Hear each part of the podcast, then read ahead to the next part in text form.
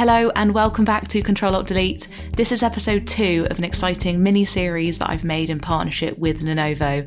They provide some of the latest cutting edge technology, which I've been using recently, including the ThinkPad X1 Nano, which I wanted to tell you about because it's very light and very easy to shove in a bag if you are on the go and you are traveling again or traveling around wherever you live.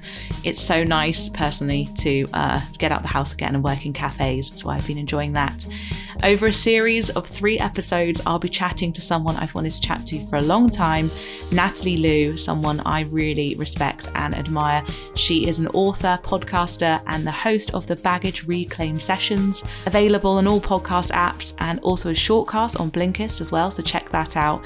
She helps people pleasers, perfectionists, and relationship strugglers become more of who they really are. She's got such a great approach and she doesn't beat around the bush, and I loved chatting to her. This mini series will be all about pushing boundaries at work. We'll discuss the pros and cons of being your own boss, creating your own career ladder, and the power of deep work. In this episode, we're talking about creating your own career ladder, build that ladder from scratch, whether we even need a ladder anymore, whether that's changed, or whether you've fallen off your existing career ladder during the pandemic and whether you're wanting to build a new one. So it was a really interesting discussion and I really enjoyed it. Throughout this mini series, we'll be discussing how smarter technology can help us solve problems, create opportunities for ourselves, and transform the way we live, learn, and work. The tools we use are so important and we have so many now. And it's important that we can empower ourselves as passionate people who value our own health, well-being and the world we live in and impact change for a better world. I'm so excited for you to listen to all of these conversations. I was absolutely buzzing after recording them. They were really energizing. So thank you so much to Lenovo for helping make this mini series happen. And if you enjoyed it, please do leave a review or get in touch. Here is episode two.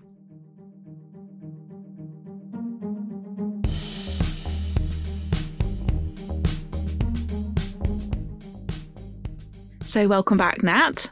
Oh, it's good to be back, Emma. Good to be back. In this episode, we're going to dive into the career ladder and just what that looks like now. Is it even a ladder? We will we will chat about it. Um, but I saw on Instagram the other day, Stylist had revealed their cover of a recent issue of that magazine and it was like stairs going up and then sort of a woman at the bottom and the title was you know is this the end of the career ladder something like that and i was just like it's really interesting that we're even still talking about this because to mm. me it's never been a ladder, but I don't know whether I'm a lucky one who always knew my path was going to be all over the place and a bit squiggly and a bit messy. But I do think there's a lot of people now who are graduating uni who will look to a ladder. Mm. But how how do you think about it now? Do you think that we can make our own ladder? Do you think the ladder needs to change? Do you think the ladder needs to be scrapped? Like, what what are your thoughts? Well, the thing is, is that the ladder is just a way, uh, this ladder that we've all heard about, whether it's, you know, through our parents, through school, through the people around us, through what we see in the media. It's a, it's a way of us trying to feel as if we have control that there's a system, that there's a way to do things. And uh, as humans, we like to be, we like to, if, if in our ideal world, we'd love somebody to say, do this, do this, do this, and you will get to this. So this idea that you climb the ladder and you get to exactly where you want to go. Well, first of all, how do you know you're on the right ladder? What if you're just climbing the ladder to a place that doesn't really represent who you are? What if the ladder is hokey? Mm-hmm. And, and it's just because ladder equals capitalism. Okay. It's not I'm some hater of that, but I think that the culture of work is actually quite toxic mm-hmm. and that the, the ladder itself is about pushing, pushing, pushing. Do this. Okay. Now move on to that. Now move on to that.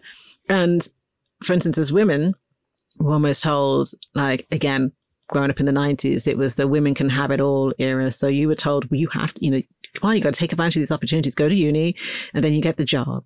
And then when you get the job, you get the house and the car and the relationship, and then you're supposed to have a baby. So I think that women are programmed yeah. where it's almost like you get into 30s. And even if it's not even what you want to do, you've been socialized, conditioned to believe, oh, I'm supposed to want a relationship and a house and a baby and all the things because it's the tick, tick, tick box of the ladder.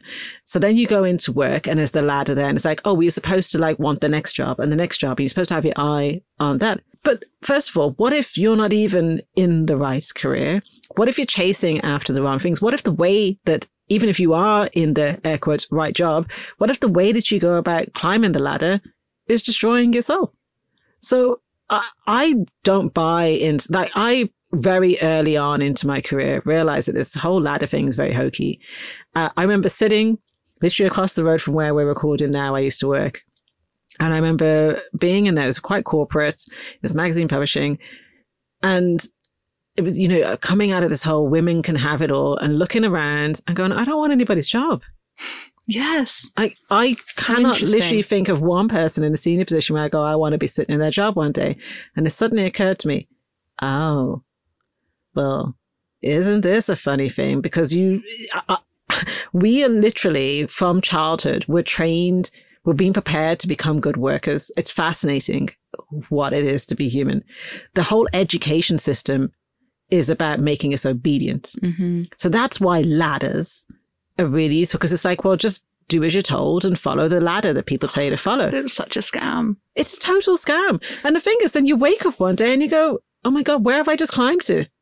It's interesting you say that because I was always told you know when you want a promotion or you know what your next goal is if you want your boss's job or you want someone above you's job. And that is to be, some people, that is probably true. They do actually want to get the promotion on that specific ladder. I don't know, of maybe making films. Like yeah. you, you go from one role to the next and then you're like, oh, I can now make a film more properly and I'm not just assisting on the film, yeah. whatever that might be. And that's fine. But what is interesting about what you're saying is a similar thing happened to me where I got halfway up the ladder and thought, oh God, I think I need to reroute because what happened to me is I got that arrival fallacy thing. Oh yeah. Where you I was halfway up, but I but I wasn't feeling good about myself. So I was like, if I get to the top, yeah. I think I'm gonna feel worse. Have you had that? Have you had that arrival fallacy moment where actually you've ticked a major box and it just hasn't given you that feeling?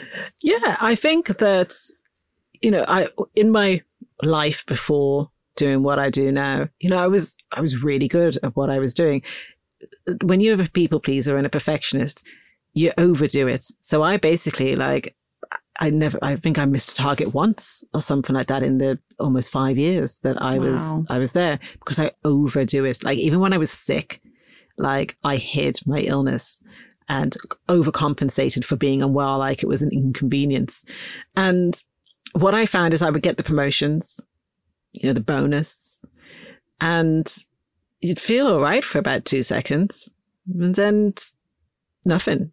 Um, and I do think part of that actually comes from perfectionism as well, where you literally you don't internalize your accomplishments and achievements, and so things happen, and it's like, yes, I got it, and then it's like, okay, well, the next thing, and then over the years, then since you know becoming self self employed, working for myself, what was interesting is that when you first start out, you know, the, you have the excitement, you like you've made your first grand of like your business money, and then you've made ten grand more, and you keep making, and yeah, start to take that for granted a bit after a while, and then you also have like I was saying to you, you know, before we were recording, like I've sold a lot of books, but I didn't internalize that, and I always thought you would feel a certain way when you did that. But actually, that turned out not to be true because the way that I was, I was, it just meant I was just chasing after something else. So I think that when we're, when we're not quite sure why we're on the ladder or part of us suspects that we're supposed to be doing something else, we do the things that's expected of us. Like the, the boss expects us to go for the promotion and expects us to do more things. But we do the things, but don't understand why we don't like how we feel. And it's only then when we really become connected to what we're doing. Like that's been a real game changer for me in terms of, in terms of working for myself because I basically created a ladder mm-hmm. for myself, uh, which is hilarious given that the whole reason why I wanted to work myself, you know, aside from feeling like I had this the sense of mission and vision, like I was like, do you know what? If I could help one person avoid what I've been through, or I could help them get out of something, then I feel like I'm giving back because, you know, as I said, you know, I was sharing my experiences and blogging has been very good to me. Like people were just so supportive of me, but also people allowing me to share my inner world, my experiences, my observations. And I felt like actually I can give something back here. Obviously I've helped a lot more than, you know, a couple of people, but what was interesting is I hated all the red tape of working in corporate goldfish bowl meetings, meetings about meetings. You know, how many phone calls have you made? Going out to this thing and that. So, oh my gosh. And then I loved the freedom and flexibility. I loved just being able to be like, okay, I want to do this and I go off and do it. And then gradually over time, I created a ladder. And it was like, okay, well, you're self publishing and you're doing really well at that, but you need to have like the traditional publishing deal. And, you know, you need the recognition of this person or that outlet or whatever it might be. And that's when things started to become acutely painful for me. And so interesting because that's society's ladder that that is almost haunting you at that point, saying, yeah. "Well, actually, this is the ladder that you should be on." Whereas, actually, your own ladder was probably serving you quite well. Yeah, it was like uh, the thing as well about ladder. In order to go up a ladder, you have to climb, and so that climbing thing, when you are already, for instance, like me, where you're people pleasing and you have the perfectionism and stuff, very fine line where you are pushing you and you're constantly feeling like you're not good enough in some way that you have to be proving yourself.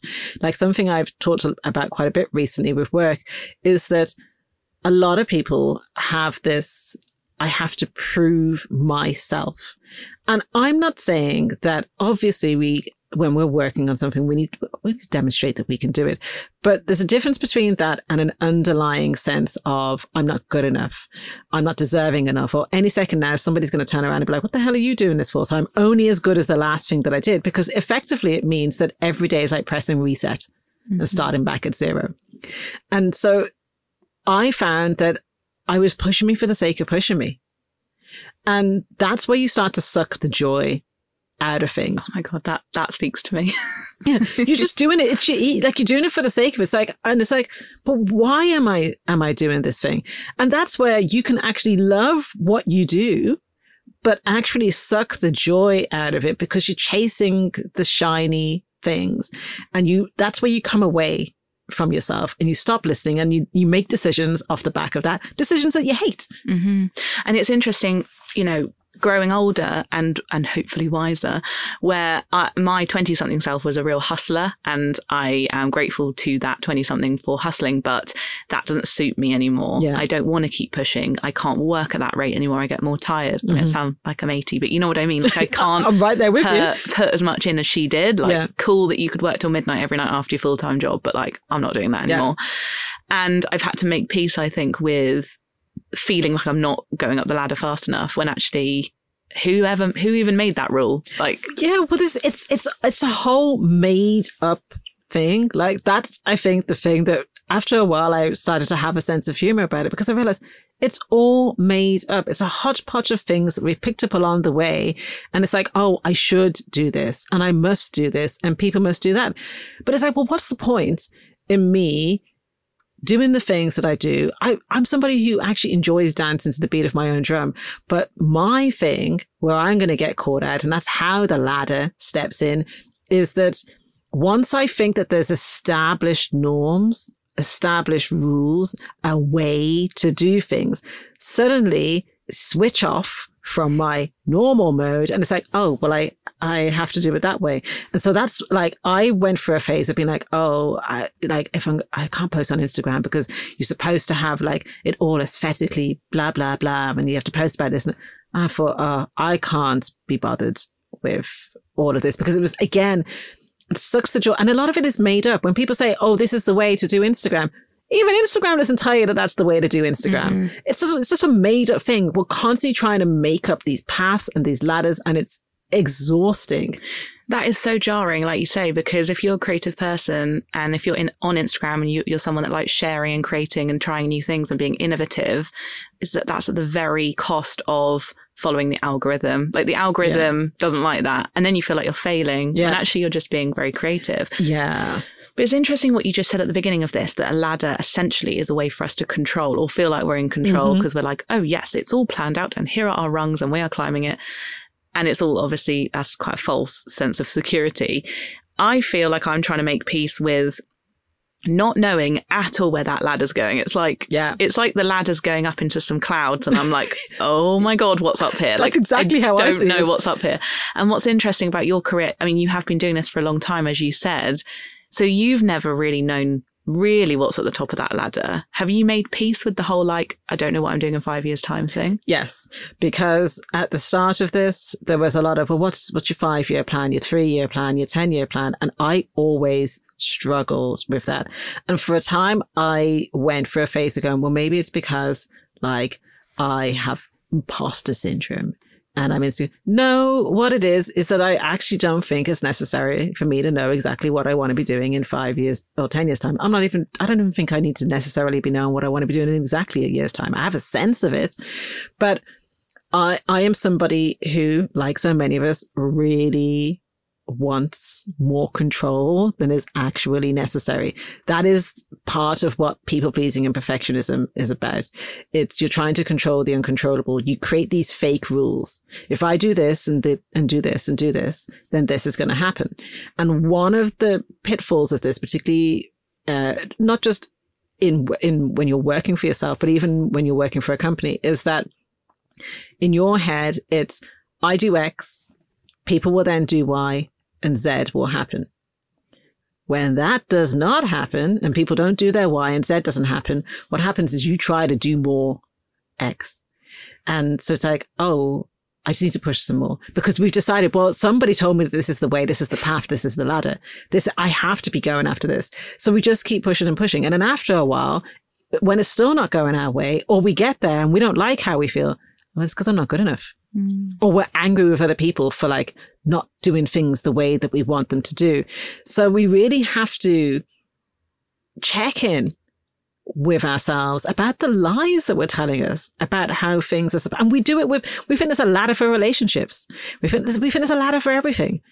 And I totally agree with you. Like I have the same sense of, oh, there's like these clouds. And it has been revelatory for me to let go of this need to know how things are going to turn out. In fact, going through the whole, like in the past, like going down the route of the whole agent and, you know, trying to do the whole book deal thing, that broke me.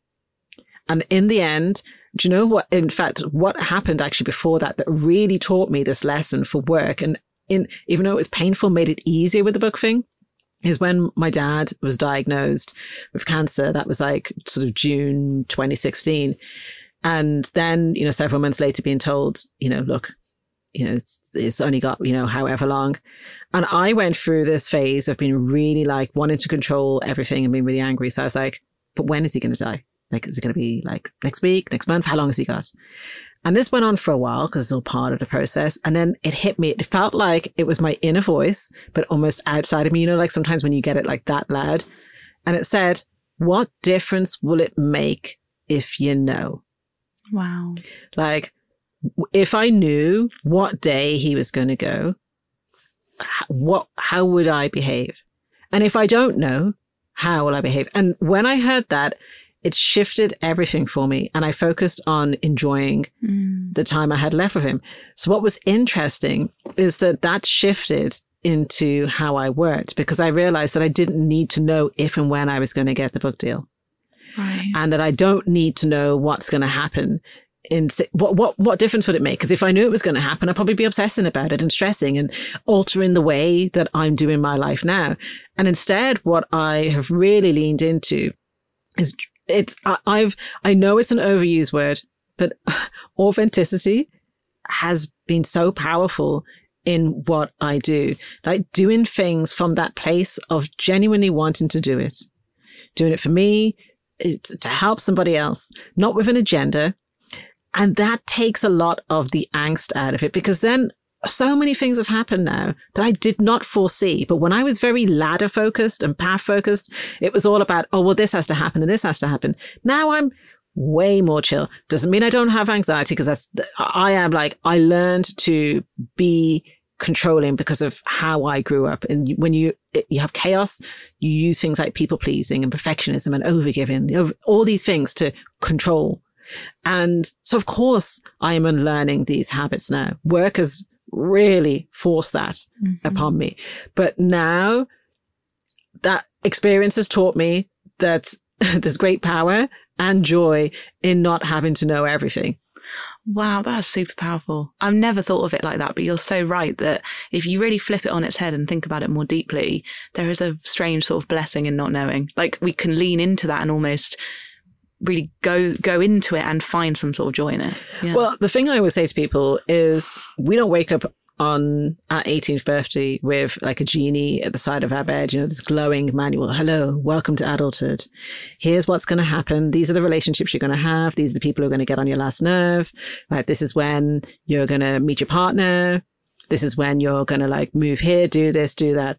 No, we have to figure it out as we go. The truth is, is that if we did have somebody come to us with this manual that basically laid out our life, the way that we are as humans, we would totally take liberties. I do not. I would not want to know. Yeah, but would we, you? We, I wouldn't want to know. like if someone was to tell you right now what your what the rest of your life would look like. You, but the thing is, I wouldn't want to know because what I've I've learned from doing the work that I do is we would take liberties because if if the manual said, well, you're going to meet your partner at whatever age, and this is it's like, oh, I am going to get what I want. I'm going to mash up my life, treat people badly because at the end of the day, I'm still going to get what I want. Like that's what we would do, and we have to go through all the things that we need to unlearn. Because I say adulthood is about unlearning all of the unproductive and harmful things that we've picked up along the way. And that in doing so, we become more of who we are. If people tell us exactly what's what, we just won't do that work. It's funny with your example because you've obviously just had this like amazing mega book deal. And actually, if you'd have known that was coming your way like 10 years ago, maybe you wouldn't have like done the things you wanted to do in the way you wanted to do them because you would be like, well, that's coming. That's coming. yeah. But actually, one of the things I said was if somebody said to me that it was going to take the best part of 17 years, to get a book deal. Bearing in mind that when I started blogging all those years ago, you literally heard stories about people starting a blog and two weeks later getting a book deal. And here I am almost 17 years later if somebody said to me, it's going to take that long, I might have said, ah, Jesus, do you know what? I won't bother. I'll go and do something else. And so this is why you don't have that knowing because in the end, it's like as pleased as I am with that, it's not the definition of me. It's not the be all and end all. It's a, it's when I say it's the culmination, it's, it's actually happened at the right time. Different to the schedule that I had for myself. Very, very different. My mind was like, oh, it should happen like ages ago. But actually, I self published. I've done lots and lots of things in that time, and it was absolutely the right thing to do. But at the time, we hate it. Mm-hmm. We don't like feeling out of control. And again, the people pleaser in us as well is, but I'm doing all the things. Like my, my I was gone, but I've I've been doing this for so long and I've sold all these books and I've done these courses and I've changed lives and la la la la la and I've been dedicated and I give so much. Well, why aren't I getting it back? And immediately that's where you catch yourself because you go, ah, your why needs to change.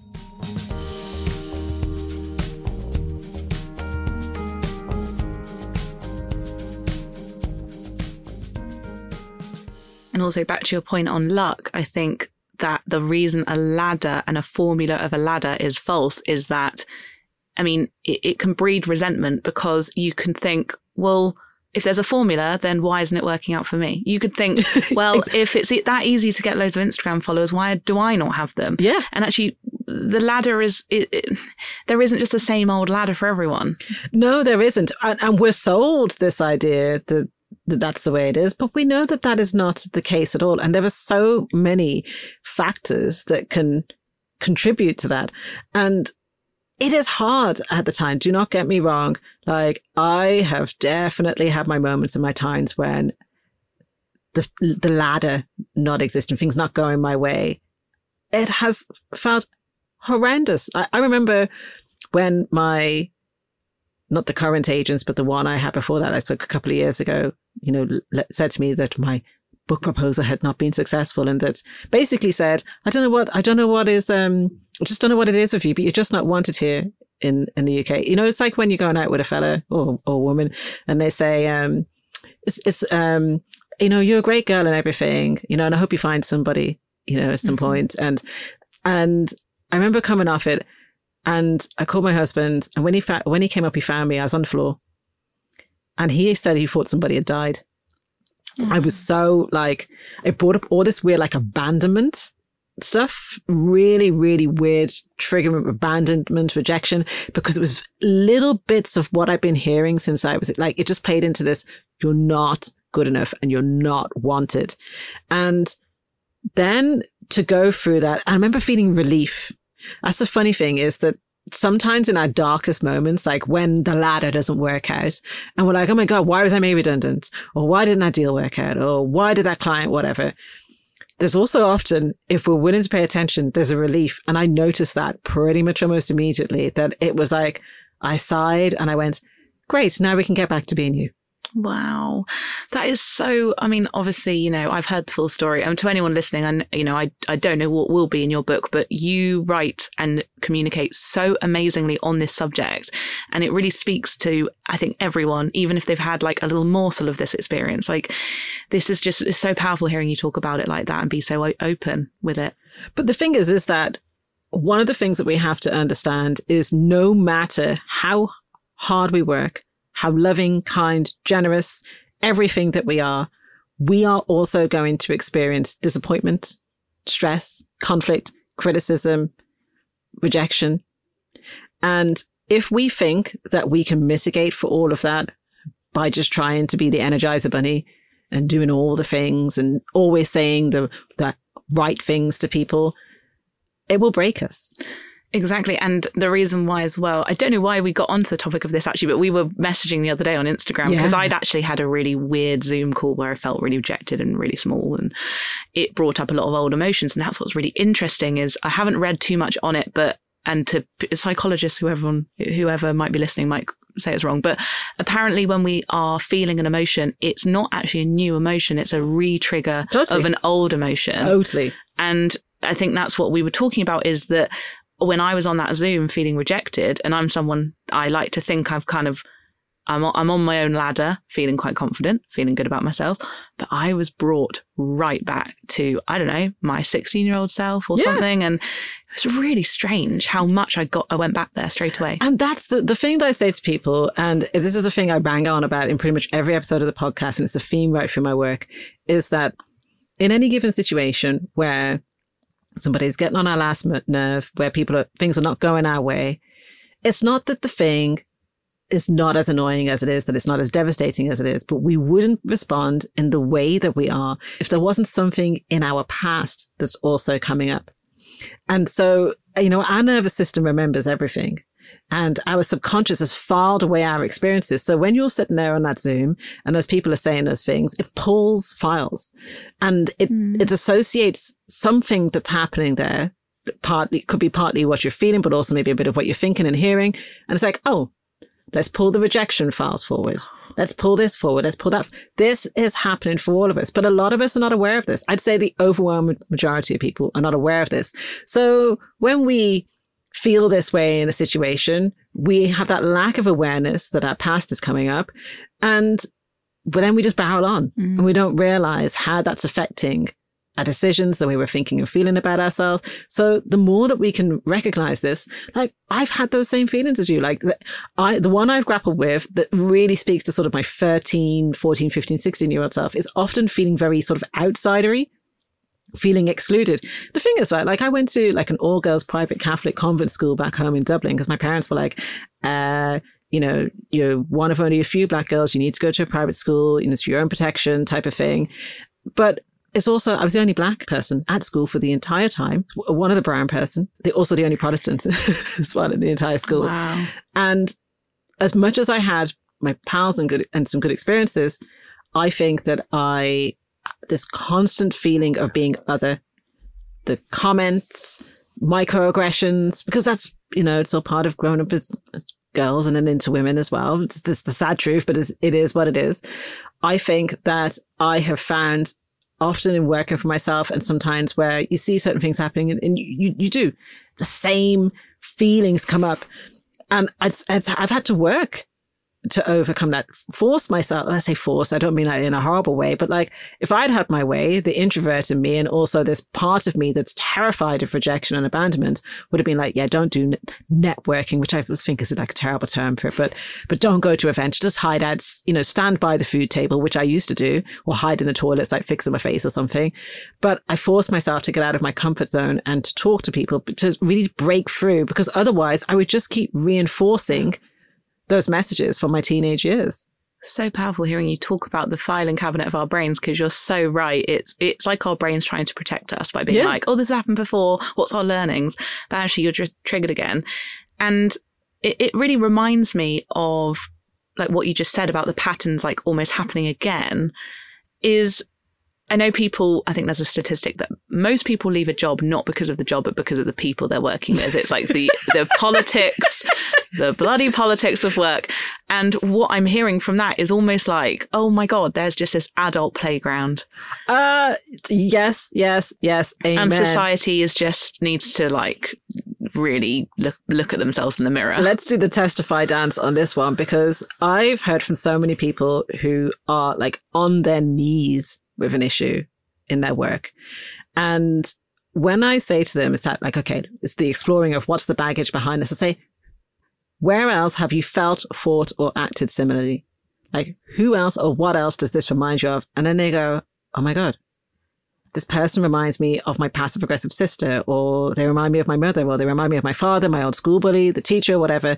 And suddenly it clicks into place about why they find it so difficult to assert themselves or why they're so overwhelmed or why they're like, you know, kind of sucking up to this person all the time and they don't like how they feel around them, why they're suddenly so competitive, why they feel incompetent.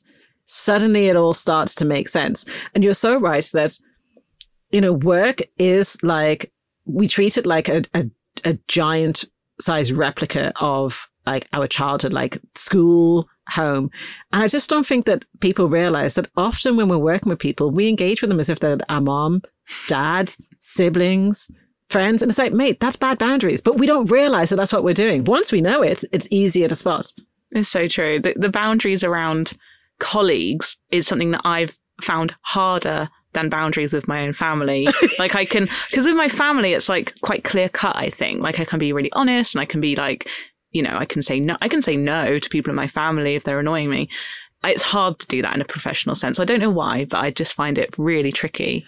I have become obsessed with work boundaries. And actually, I think at the heart of it is that um, we have been socialized to be obedient. Like parenting and school has been back in the day was based on obedience. And as a result, we actually go into work and those same feelings of obedience come up. So people ask you to do stuff. And even though it might be completely nothing to do with you, you feel as if it's bad to say no, that you're disobeying, that you're going to, you know, set off retaliation. And it was fascinating talking to people about work boundaries over these last few months. And time and time again, fear of retaliation, fear of reputational damage, fear of getting into trouble. Like the overwhelming majority of people mention this phrase getting into trouble. Oh my god, it's so parent yeah. parent kid. It's yeah. very strange. And and so the, the culture of work is like it's like we're in a codependent relationship with work. Yeah. Not even like we are in a codependent relationship with work. And and the funny thing is is when you when you ask people about their work lives, whether they're working for themselves or working for somebody else, and you ask them why they're struggling to say no or to have limits, you know, to address certain situations, you realize that no matter the background, where they come from, how much money they're earning, whether they're part time, full time, the way that people work, you'd think that they were working in a sweatshop. That, mm-hmm. that, this, that, like not allowing themselves to go for a wee. Like that, that's a, ever since I talked about like holding wees, skipping lunch, skipping dinners, skipping sleep, not hydrating, chained to your desk for hours on end, well, you might as well be working in a sweatshop because that's the type of mentality that we have about work. It's the culture of work. Oh my god, it's absolutely crazy. And when you when you put it like that, it is like a self-made prison. Yeah. It's like we have made it that way when actually it's like there's a bar open in the prison cell and we could literally just go and walk out at any time, yeah. but we're choosing not to. And I do think that we're sort of conned into thinking that we have no choice when actually there there's a little crack of choice there. Yeah. But uh, moving on to my last question, just because I think it's a really relevant topic to now. We're recording this in May 2021, and you know I don't want to make every episode about COVID, but at the same time, we've just been through like the biggest global historical moment that we'll probably ever go through. So that will have had a profound effect on us. We're kind of coming out of it slightly now. We're mm. reflecting maybe a bit, but we've got a lot more reflection to do. I know a lot of people who have like fallen off their career ladder during this time because of burnout, mm. majorly burn. Yeah. Burnout's a huge one, but also reevaluating their lives, reflecting on what they truly want, starting a side hustle during furlough. If someone's on the floor like with the rung just broken and they're like, I've got to rebuild this very first rung again. I mean, any any advice on how someone can kind of pick themselves up during this time? Because I think it's very hard to have left a job, especially if that's like your whole identity. Of course, yeah. And I think that we really have been conditioned and also conditioned ourselves to really have our identity sort of intertwined with work. And so, and I know I was guilty of it. I remember realizing, wow, like I treat money and whether and, and work in and of itself as if they're my parents. So when things are going well, I'm like, oh look, I'm pleasing. And then if things are a bit quieter, it sets off that feeling like, oh my God, I haven't done enough. Like I haven't pleased the parents enough. And we, I think that the pandemic has really appended everything because we have not had the same touch points that we had. Like before the pandemic, let's say we were working in an office, we didn't really want to kind of deal with our feelings, didn't want to deal with what was going on at home. We could just like immerse ourselves with that, head off the gym, head off to wherever. The next thing you know, pandemic, and maybe you are now forced to work from home or you don't have work. And it forces you to really come face to face with who you think you are and who you actually are. And it, if you've been living your life following these rules and thinking, oh, like this job is the most important thing to me and I have to climb this ladder, and then you suddenly everything breaks down, I think that it puts an enormous strain on you because if you've, it's like paint by numbers, you're following the rules and now everything's broken down. But what does somebody who has been doing that. What are you supposed to do then? And so it feels extremely rough at first. And it is hard to have the curiosity when actually you just sometimes feel crap. Mm-hmm. You feel exhausted. You feel demoralized. But at the same time, if you notice that actually that's how you feel, that's telling you something about your relationship with work. It's not telling you that you're a bad person. It's not telling you that you're not good enough. And there's nothing wrong with you for having felt this way. It's that you've been caught up in the system. You've been caught up in the culture. And it's like, of course, we're going to be upset if, for instance, we're made redundant or we lose our job or thing, things are quiet. But should it break our self esteem and our entire concept of ourselves? You know, like when you're in a romantic relationship and you're like, yeah, you know, uh, you know, I love this person, but you know, I know who I am. You break up from a relationship. Oh, I can't survive. I can't breathe. I just don't know who I am anymore. This is telling us something. So it's an opportunity eventually, but not necessarily immediately because there's grieving. It's grieving who you thought you were and who you had to be. And then it's like now there's an opportunity to rebuild your life in a way that's more like aligned with who you really are. Yeah. But it is hard. And the, I think that if, if you're finding it especially tough and it's kind of a bit of a funny way to phrase because we all have our kind of like gauge of that. But what can be very, very useful when it's kind of reached that point where it feels like really, really triggering and you're feeling really unsure is actually sitting down and talking to somebody. And yeah, sometimes that can be that really good like family member or, or, or friend. But actually like for the first time, but other than a brief, like a couple of sessions, like when I was at uni, I actually went to see a therapist. I say went to see, I did it over Zoom. And that for me came about because again, I felt quite unsettled by the pandemic, but I was also going through this process of the book proposal and I, I, I felt like I almost had PTSD from my previous experiences. And so I wanted to talk about what was coming up for me about work rather than waiting until I'm completely like losing the plot. And do you know what? Even just on the first session alone, so much clicked into place for me. And it's when you start saying this stuff out loud rather than keeping it to yourself, that's when things start to shift. So if I could, don't keep it to yourself. Don't talk about it. Like the things that you shame you for are the, exactly the things that you need to talk about. I love that. I love that. And that reminds me of the Brene Brown quote, I think it is, where shame cannot exist with empathy. Well, exactly. It just literally, I think she describes it as like if shame was in a little petri dish and you put a little pipette of em- empathy, it would yeah. like disappear. And I just think that there is a lot of shame around work. And like what you just said is really powerful because if you're struggling at the moment with work and you feel like a, a, a big change has happened in your life, well, of course it has because the world has changed and there's mm-hmm. nothing wrong with you if you're going through major change right now. And it's one of those things, isn't it? That like you know that you'll look back one day and be like, "Wow, that was like kind of incredible that I got through that." Yeah, and you know, I the I often reference the Hans Christian Andersen um, story is uh, the emperor has no clothes on, and a lot of life is like that. So I think that a lot of what we are taught about work and even how the media works, it's like we're we're we're going, oh, look, it's got clothes on. And we're all supposed to go along with that. And it's like, but no, they don't have clothes on. And I feel like with what we're experiencing with work, where we're experiencing this shift and we're not quite sure what to do with ourselves, what we have to remember is this ladder, like, oh, this path, it doesn't actually exist. It's the emperor has no clothes on, you know, all over again.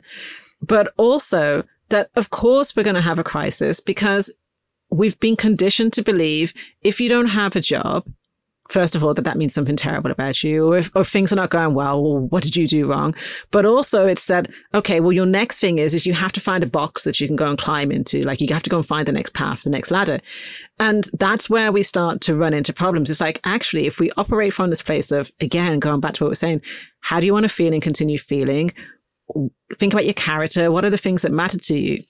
Choose from that place because then you can create the type of work. I'm not saying necessarily self employment. I'm saying that then it's a lot easier to choose the company and the job and the work you want to do because you're operating from who you are rather than this sort of false narrative. Oh my God, that's great. You're so wise.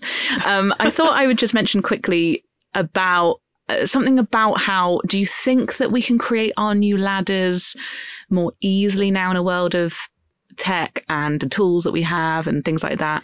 Yeah, absolutely. I think that you when you have that access to, to, to technology, you know, you smarter, technology that allows you to basically, and when I say work from wherever, I'm not talking about, you know, this sort of BS thing of, you know, where they say you're going to sit on a beach. In I mean, Bali. yeah. I mean, I was supposed to say I've never sat on a beach with a laptop, but that's not, it's, it's not really how, you know, it is.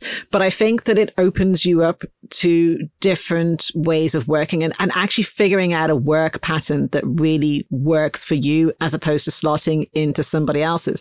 And there are so many tools. You know, there's devices like, you know, Lenovo, you know, with their ThinkPads as well, but it's, the technology is really trying to align to you as opposed to making you align to it. And so you can start to figure out, well, how do I want to work? And what are the best tools and, and devices to suit it rather than what do I slot into and, and you know, Im- let it impose itself on me. Exactly. I, am really noticing a lot of friends of mine at the moment who have kind of fallen off their c- career ladder that was making them miserable. Like I'm seeing them sort of fall back in love with just sitting there and actually like being connecting like connecting with people on social media or making a website or making their yeah. own thing and i can see them getting spark back because it's like on their terms. Yeah and so that's quite an exciting thing at the moment where i think actually thank god we do have these tools. I know that we take our laptops for granted but if you wanted to start your own business tomorrow like you can. And i uh, still that still blows my mind slightly. Yeah look what technology has done is it's taken out a lot of the gatekeepers. You know somebody saying oh you're allowed to do this. You know, using me as an example, if I'd waited for a gatekeeper to turn around and say, okay, Natalie, you can now publish a book. Well, here we are, almost 17 years on. But I, through technology, was able to do that. And these were not things that we were able to do before. So it's broken down structures. It's challenged what we think we're able to do. We can actually create our own possibilities. And I'm not even saying that in a woo woo way. I'm saying that like literally we can like pick up the tech, find the tools and actually create the things that are inside our head and put that out into the world. love that. I just no more gatekeepers, please. There's still some we need to crack down, but um, we'll get there. we'll get eventually. well, thank you so much for that, and to anyone listening who's really enjoying hearing from Nat, who, because I'm just stepping inside her brain and lapping it up. Um, we have a next episode coming up, so make sure you listen to the next one.